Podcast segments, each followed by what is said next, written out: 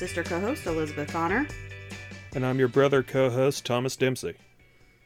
So, Thomas, what have you not been reading since the last time what we talked? What have I not been reading? Well, there's been plenty to not read. Uh, I picked up the latest. Do you know what Dark Souls is? Does anybody in your circle sort of know what that pertains to? Nope. Okay, well, the Dark Souls, it's not so much a franchise as it's more like a genre of game at this point where sort of a western style RPG uh dude in a suit of armor traveling around a blighted landscape fighting monsters.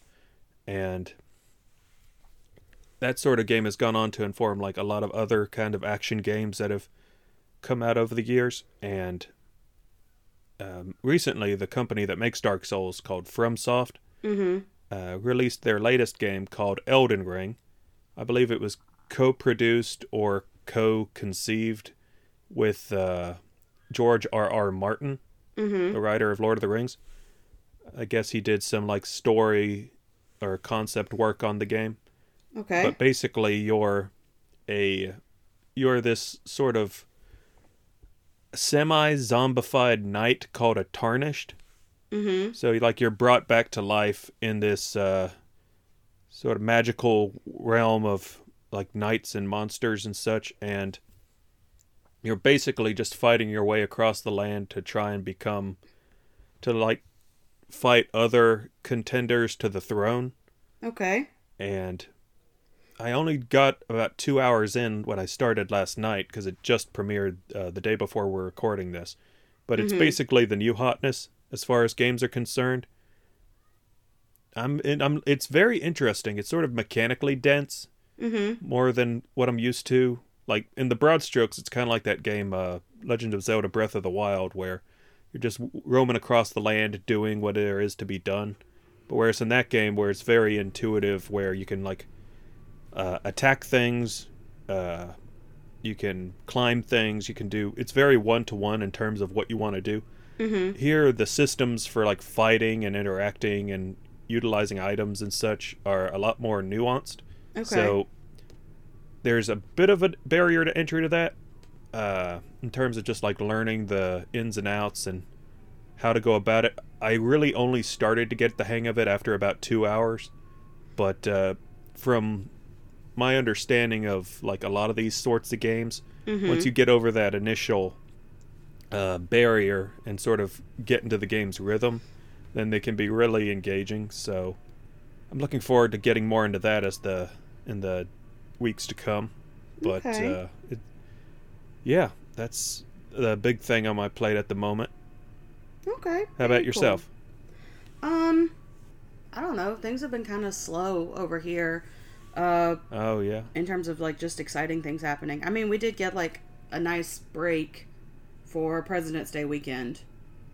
that's always good. Um, my school district is is on a is on a schedule called a modified year round schedule.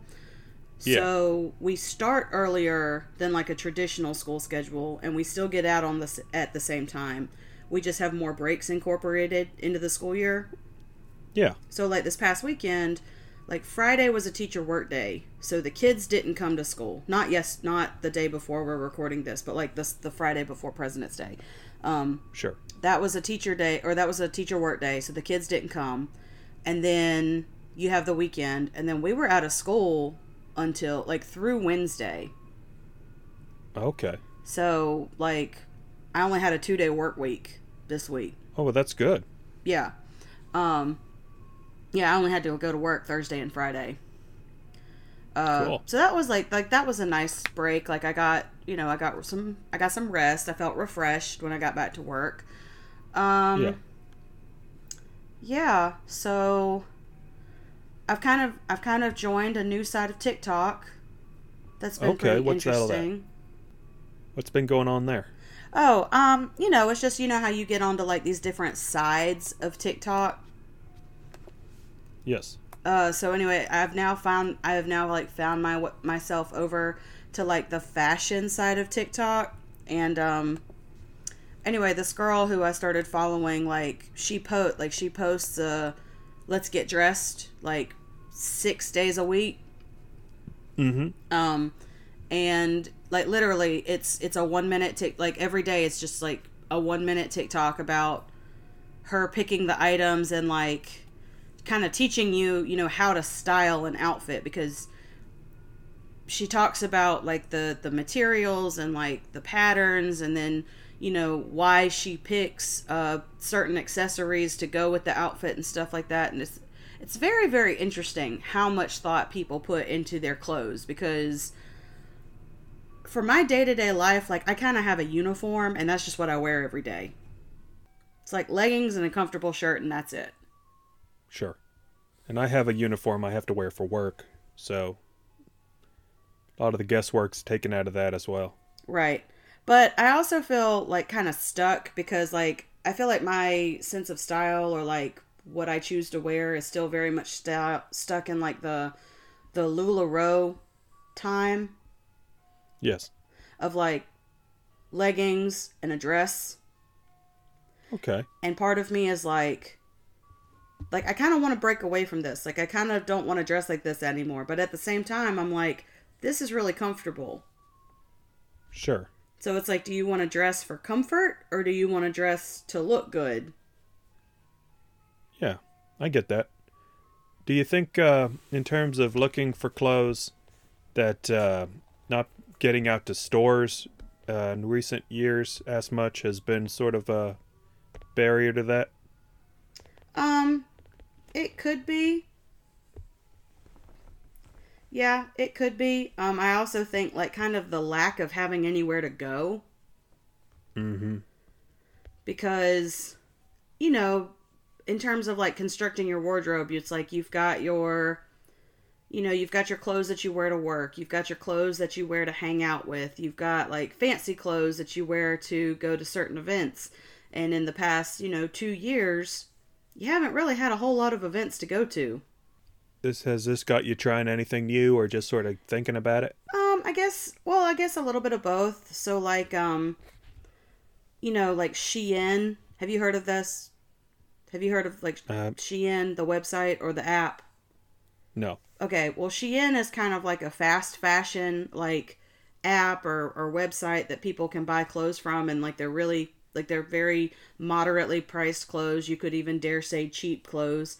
Um, I've purchased from them in the past, and so anyway, I've kind of just been like exploring their app more, and like I know it's like quote unquote fast fashion, which is like not environmentally friendly, but I've kind of been trying to like look on the app for more universal pieces. Like black pants are never Okay. going to be out of style.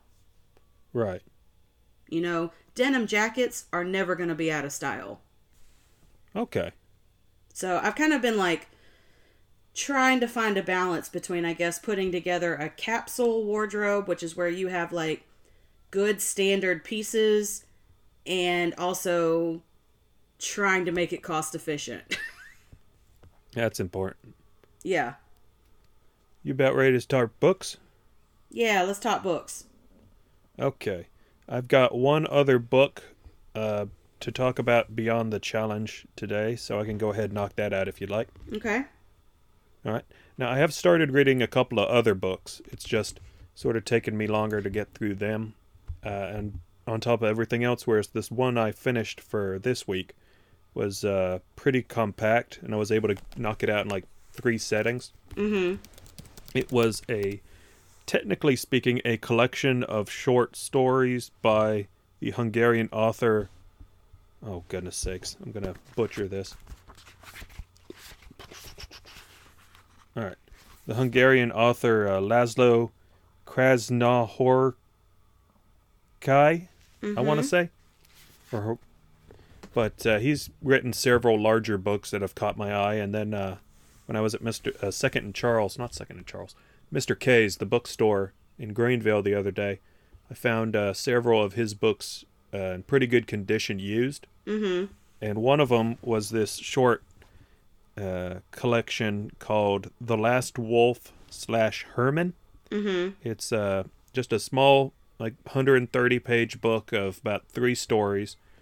Uh, one of them is called The Last Wolf. It's basically about a a uh, Hungarian um, like journalist or academic who's sort of in a hole of like alcoholism and depression who then gets called off to the countryside to write about this uh, sort of isolated town and uh, comes to learn about the history of its wolf population Mm-hmm. and it's more of a tone piece or an experimental piece because the whole thing is like 70 pages long and it's all written out in a single sentence Okay. so each new like idea or uh or clause is sort of joined together by like a bunch of commas and semicolons Mm-hmm. but it was still pretty interesting and uh then the other stories uh, labeled under the header of Herman. There are these two interconnected short stories that deal with a, a game warden named Herman who is sent out by a village into the woods to deal with like invasive species for which he sets like traps and uh, whatnot to catch like wolves and such Mm-hmm. and then it's about his sort of like crisis of conscience with killing these animals and about how he starts setting traps around the village to like like catch people and then uh, that's one story and then the other story is told from an outside perspective of some uh, soldiers who are traveling through the village around this time and are sort of following the uh, story of herman by way of like local gossip Mm-hmm. and so it's all very sort of elliptical and vague and sort of like in keeping with like themes of naturalism and uh just sort of like humans relationship to their environment. Mm-hmm. so i enjoyed reading it. Uh, i'm not sure how well i'd recommend it. Like i said it's a pretty brisk read as th- at that. Um so i certainly wouldn't like warn people off it. There's nothing too like graphic or upsetting unless you've got like a sensitivity to animals being hurt but uh yeah i thought that i thought it was pretty good Okay. Yeah, So, one, of, how one of my like universal trigger warnings is like uh I don't do well with um with with like animal torture and Uh, well, it's nothing. It's not ex- extensively or explicit or anything. It's just sort of like the broad strokes of like, like animals being hunted and captured. okay. Okay, so um I read 10 books. All right, back in the swing of things. Yeah, and and I and I updated my Goodreads uh yesterday Yeah. and I've re- well, I guess now uh I've read 43 books this year. Cool. like yeah That's like and five so part, books a part week. of me was like proud of that and then part of me is just like oh god Getting on another series or yeah actually i i completed two series okay. but they're like like they're sister series so like one series leads into the next series So same author then. yeah same author same universe uh some sometimes like the same characters um Mm. just two i guess two different uh tribes of people or two different planets of people Sure. but anyway so the first series that i read um, was the house of Ki- of Kymar, the house of Kymar series uh, by miranda bridges and um and it is about uh the a, a group a, sorry a group of people called uh, the Dravians Yeah. and the Dravians have an issue where they are facing extinction because um, they're the women who are you know native to their planet, which is called Najar Yeah. Najari, um, because their women uh, are are infertile and are becoming increasingly infertile. So the the Yeah. the Dravian race is dying out, and um, so the book opens with like these two girls who they're college like they're graduate students. They're on campus, and they are like one of them notices that there's these like ridiculously good looking men on campus, but like they're strange. And she's like, I feel like they follow us everywhere. Like I see them everywhere we go. Um, they're just very, very strange men. And anyway, of course, these two women end up getting abducted. Ah. Uh, and so what has happened is the Dravian people have abducted about 15, like, I think it's like 15 women. Okay. And they are conducting experiments, or they're quote unquote conducting an experiment to see if uh, the Dravians can reproduce with the human women. Because Yeah. the the doctor that they have on the ship he's kind of like well genetically speaking like we are very similar and we require the same needs like in terms of oxygen and in terms of food and stuff so i don't see why we couldn't but we're not really going to know unless we you know do some experiments so Right. so anyway, um, kind of what it is is it's like each woman has been paired up with a with one of the the men on board. In the first book, um, I can't remember the girl's name, but the guy's name is like Varek or Vazek or something like that. I don't know. It begins with a V, and he's the captain of like the military for the Dravian people.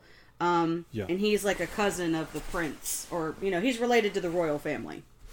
Sure. So the first book is about is you know of course laying out the groundwork for how this universe works, um, but also like their love story in terms of these you know this alien man and this human woman uh, coming together, and like of course you know there is a happily ever after with all of these books. Um, but I'm not gonna lie, like the way that it comes about, especially in this first book, like is a little cringy because it's like Yeah. because it's like yeah um i'm so glad that this worked out for everybody but you still kidnap these women Yeah. Is that like a common trope with these sort of stories? um not really like well I, I guess for the series for these two series then yes but uh for like the alien like the last alien one that i read back in january with like you know that was like Yeah. 20 books long Ice giants, yeah. Yeah, the ice giant or the ice barbarians. Um Right. that was one where the women were like just kind of dumped on that planet because they were cargo for Ah. somebody else. Oh, okay. And they so they were dumped on that planet and then it was like, okay, well you're never going to leave this planet, so you have to like undergo getting this parasite and then you're probably going to meet like the person you're the most genetically compatible with. So that was just a situation of like, you know, being between a rock and a hard place and just trying to figure out, you know, which which course of action is going to help me survive. And then it ends Right. up working out well for everybody. Okay. Uh, but this one, like, yeah, the the beginnings are very cringy. So, also, I am not like a big crier when it comes to books. Yes. And when I got to book four of the House of Kymar series, which is called Legislator's Lover, there is like a lot Okay. of political turmoil happening in that book. And I Yeah. was like boo hooing for like the last quarter of the book. I mean, everything still turns out all right, but like there were just like the emotional anguish that and I remember that girl's name. Her name was Natalie. Um, the emotional turmoil that Natalie went through in the last part of the book was heart wrenching. Oh. And uh, she's the main character through that whole first series. No, no, Natalie's just the main character for the first book for the fourth book. Okay, Um, so it's like a Bridgerton thing. Yeah, I can't remember who the main character is for the first book. I can't remember what her name is. Lexi, Alright. maybe? I don't know. Yeah. Um so there's that and then the second series is like continues on from the House of Kymar except this one's called The Hearts of Stone series and it is also by Miranda Bridges. Um and this one is about the Boraq who live on a planet I think it's called Sol Rim and The what? the Boraq I know, like from Space Ghost. no, I was thinking Borat. Oh, not Borat. Boraq. Okay. B O R A Q. right. Um, and so the Boraq and the Dravians are allies, and the Boraqs help the Dravians out in the first book with the agreement that the Boraq will be paid in human women. Woof. That's rough. Yeah, because oh yeah, by the way, in the because in the first book, after you know they abducted the initial like 15 women, they decided that that wasn't enough, so they went back and they abducted like another 20. Yeah. You know, just to increase Okay. the cringe factor. So Oh yeah. in in this series, the Hearts of Stone series, the Boraq people have uh, received their payment of these human women, and the first book is about um, the main character's name is Michaela, and she ends up with the king of this particular tribe of Boraq people, and he is called the Mass, but like his name is really Oh. but like his name is really Jaxar or something. Sure. Um, and it's just about. Anyway, it's, and again, the Boraq, uh, their women are not, they don't suffer an infertility problem. Um, humans had come to that planet like, I don't know, some years beforehand, and the humans brought Yeah. some kind of disease with them that kind of wiped out the female and child population of the planet. Yeah. So they require so they need human women to help them keep from becoming extinct. And the difference between the Boraq and the Dravians is that the Boraq uh live very um they they don't live with technology. They live very Huh. simply. Um they have no technology. They like live in animal hide houses and stuff like that. Uh they also have wings. Yes. And the way that the men know that they are with the right woman is upon sleeping with her for the first time, if they undergo something called the shattering, that means that they have found their soulmate. Yeah. And what is the shattering, you might ask? Well, I'll tell you. The Boraq males, when they are born, their hearts are encapsulated in stone. Ah. And upon sleeping with the right person, the Okay. stone shatters Yeah. okay. because if the Boraq males do not find their soulmates like in time, then basically like the stone overtakes like the actual musculature of the heart and they'll die. I, I mean, well, yeah, obviously. Yeah, so in the Hearts of Stone series, um, again, there's like a lot of political stuff going on. Uh, t- between the two series, I actually like the Hearts of Stone series a lot better. Sure. Um, I felt like they dealt with some kind of delicate issues a little bit. I felt like they dealt like dealt with more delicate issues, and I felt like Miranda Bridges dealt with them very well. Um, Okay. So yeah, so that's what I have been reading. Alrighty. Well, I think that's a good time for a break. When we get back, we'll start in on this week's reading challenge. Yep, let's do it. Welcome to Your Words Against Mine. Uh, we're coming back from our break and fixing to start off this week's reading challenge. Elizabeth, this was your assignment Mm-hmm. uh, for this week. We were both uh, scheduled to read Har- Colson Whitehead's Harlem Shuffle. Is that correct? yes, that was correct. All right. And uh, I can say that I read this book for this week. And I believe you could say the same. Yep, I sure can. All righty. Now, this was a book you'd picked up at a sale uh, late last year. Yeah, I picked this up at the Barnes and Noble's um, buy one get one free hardcover sale. Yeah. And had you ever read anything by Colson Whitehead before? This was my first Colson Whitehead. Um, I believe you gifted me Underground Railroad, and I have not read it yet. Uh, but this was the first time I'd read Colson Whitehead. Right. I uh hmm. I think I gifted you Lovecraft Country because I've got uh the Underground Railroad. Maybe I purchased Underground Railroad. Yeah, I I could see that. But uh Yeah. So, uh, well, before we get in, uh, how'd you like it? I loved this book so much. Yeah, I really enjoyed it too. I wasn't sure going in, like, uh, I don't actually read that many uh, crime novels, and this is sort of like in the crime genre of fiction. So, uh, usually it's more framed in terms of like a mystery or some other high concept. So, like, it just sort of being like a straightforward tale of guys getting into trouble and having to work out, work their way out of it, uh, was a nice change of pace. Yeah.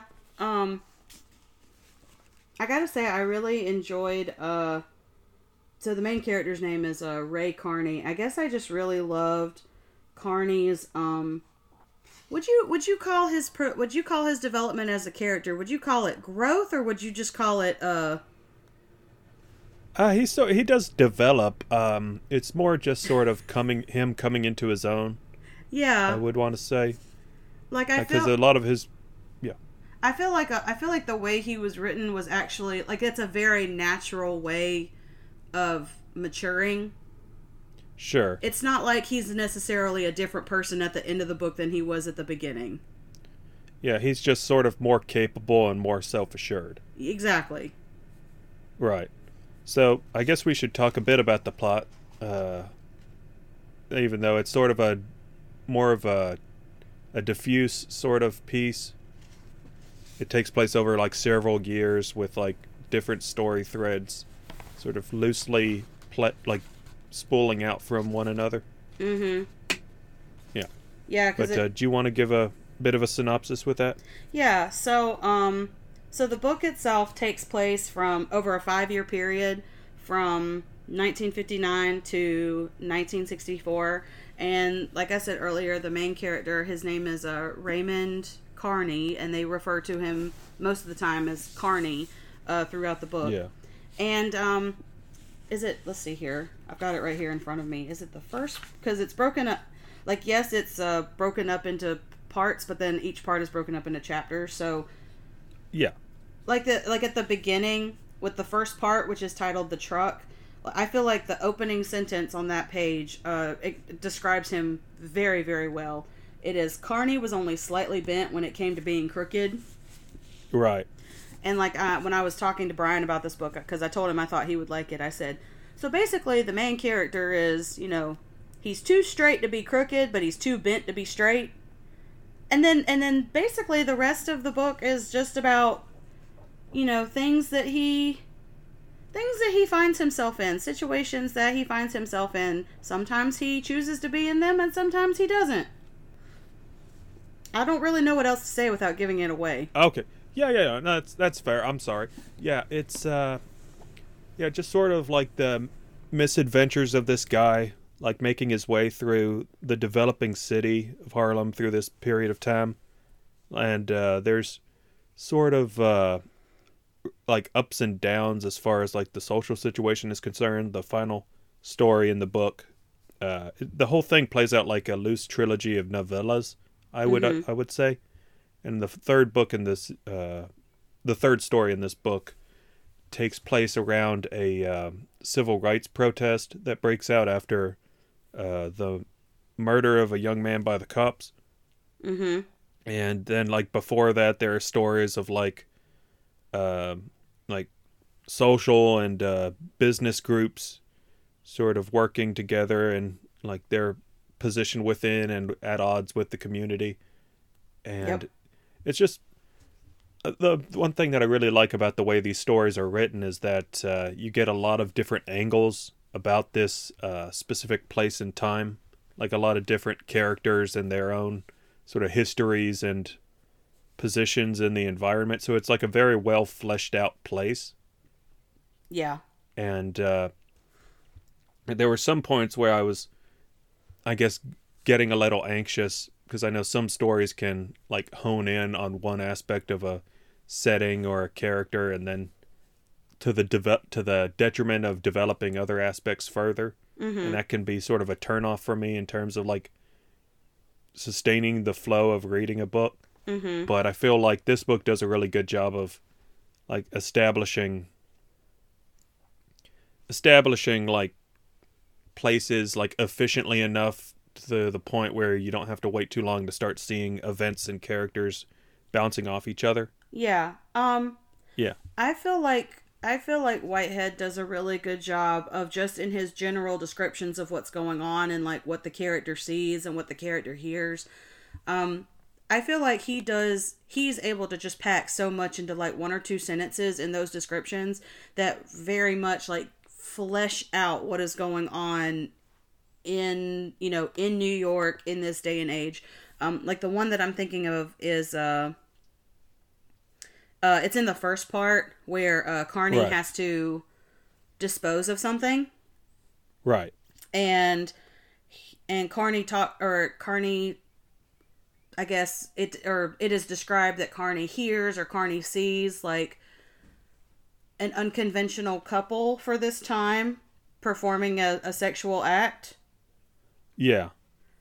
and i just i don't know like that that description like just stuck with me because i was like oh i feel like that's very telling for what was kind of going on in this area and like what people who were kind of in uh, carney's situation may or may not come across as they're just trying to go about on about their business Sure. and i felt like Yeah, whitehead okay. did that really consistently throughout the book Yeah, you're getting a lot of like in, strong environmental storytelling like in the margins. yeah exactly Yeah, I get that. And uh, I feel like there's um like a good uh it's like he's sort of a gen you do get like a bit of a generosity of perspective when it comes to certain side characters.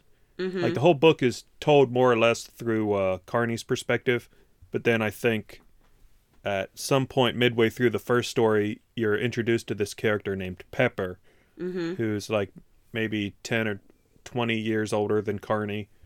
Uh, you you're told that he's like an an associate of Carney's dad, so you're not Yeah. totally sure how old or young the guy is, but um, you're sort of given this character's backstory, and it's almost like introducing a secondary main character because of how like much depth has gone into with this guy. yep But then he just sort of is this presence that hovers around the margins of some stories and comes in and leaves others.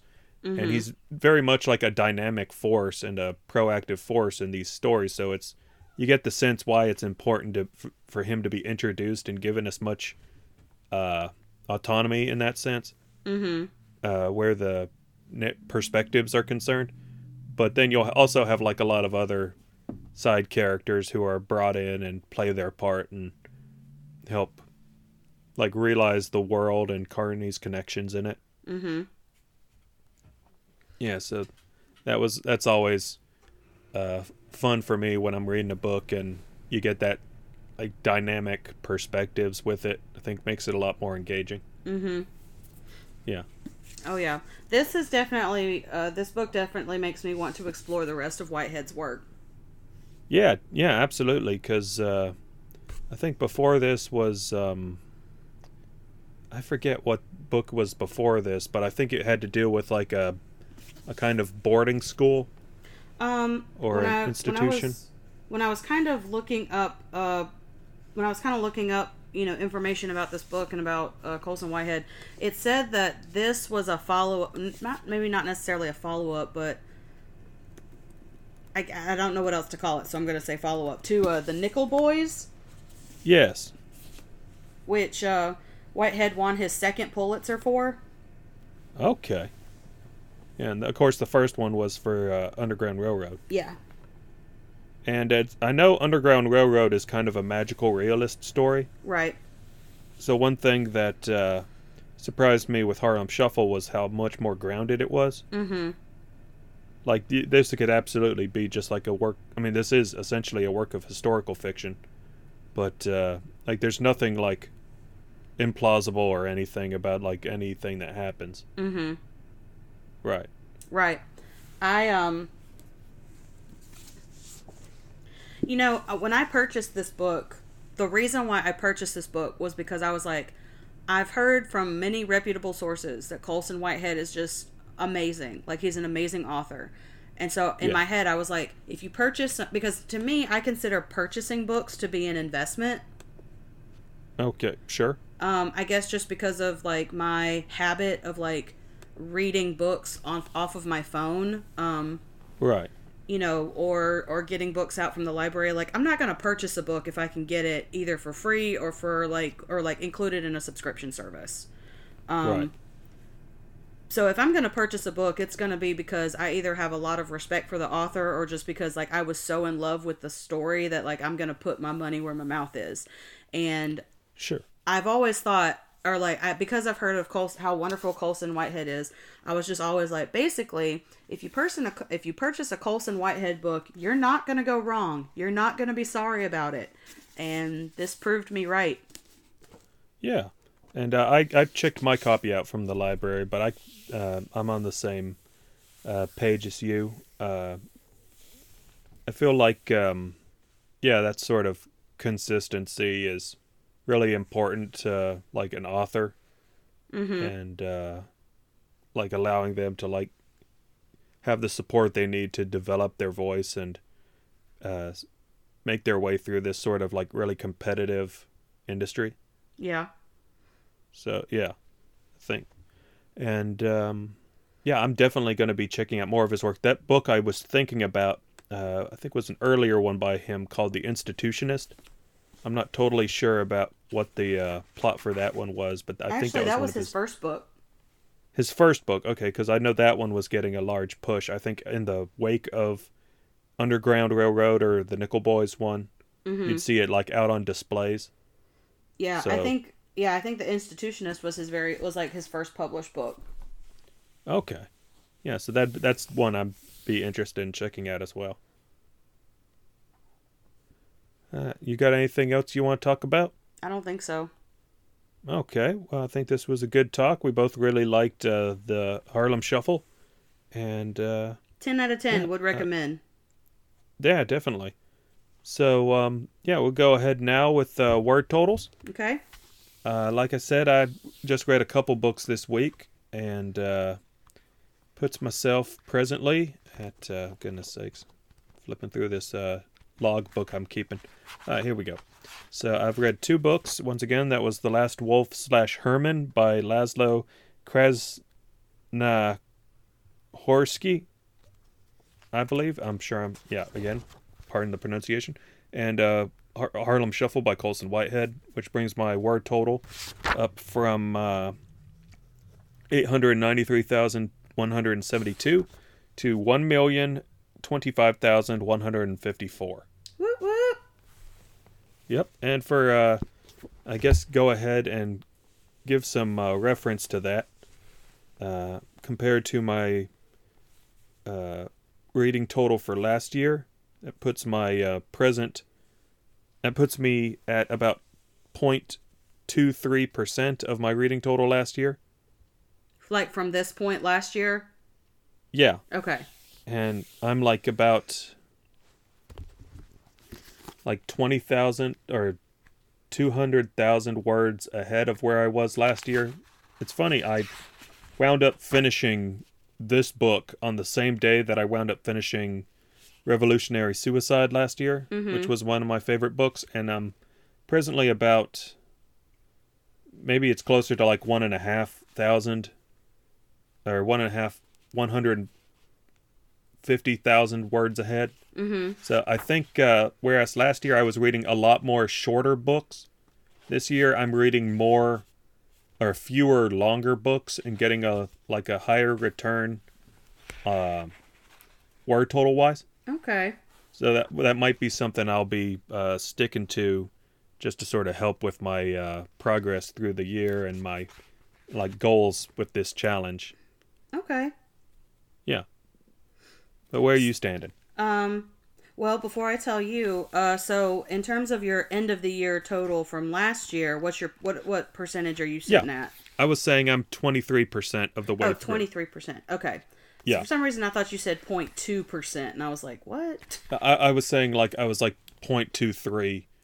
Uh, that's I did but by how I did the calculations. That was like 0.23 of the way through. So it's just I was just looking at the raw numbers rather than like ex- extrapolating out what that like meant. Okay. Gotcha. Yeah. Um. All right, so now it's my turn. So I have, including Harlem Shuffle, I've read eleven books, uh, since Right. our last episode. Um, so my subtotal, I guess, for this two week part or this two week interim is, uh, five hundred twenty five thousand three hundred thirty words. Um, which brings my total for the year up to two million two hundred forty two thousand three hundred and fifty seven words, and I'm currently Wowza. at, and I'm currently at twenty two percent Hey. compared to my end of the year total from last year. All right. So that's uh, I think yeah, it's still. I mean, you've definitely blowing me out of the water word total wise, again. But I don't think that was gonna be a surprise. Uh, I do I do like this uh, like more like dynamic focus on uh, statistics. Yeah. I think it just like makes it more interesting even like beyond the pure competitive aspect of this endeavor just to see how each of us is doing like relative. Mhm. Yeah. So that's definitely that's definitely pretty cool. Yeah, I like it too. So uh, now we've got another reading challenge to talk about. Yep. Uh, do you know what uh, we're going to be reading? Uh, what we're going to be discussing a month from now? Okay. Um, I, I've got two choices. So before I t- before I say anything, I got to ask you a question. Shoot. For our next reading challenge that I give, would you rather read a novel or a short story collection? You know, I have a lot of short story collections I've been meaning to catch up on, and this might be a good way to, uh, like, push me towards that. Okay. So let's go with the short story collection. Alrighty. So that has cemented what we're gonna do. Now, now for the explanation. So as we all know, there's a lot going on in the world right now, Yes. and I know what side of the issue I lay on. I think I know what side of the issue you lay on, and anyway, without getting into the politics of it too much, um, I, I decided to I decided to help support a a, uh, a Ukrainian author. Yeah. So um, I picked a Ukrainian, a current Ukrainian author. Like she is still writing, she is still publishing. Um, I look when I looked her up, or when I was doing some research about her. Uh, I believe she is the only living Ukrainian author who is able to live off of her writing like full time. Wow. I could be wrong. I, I forget what source I read that from, but I did read that. Um, Okay. so anyway, what we will be reading uh, in support of the Ukraine uh, is uh, It- it- it's actually just Ukraine.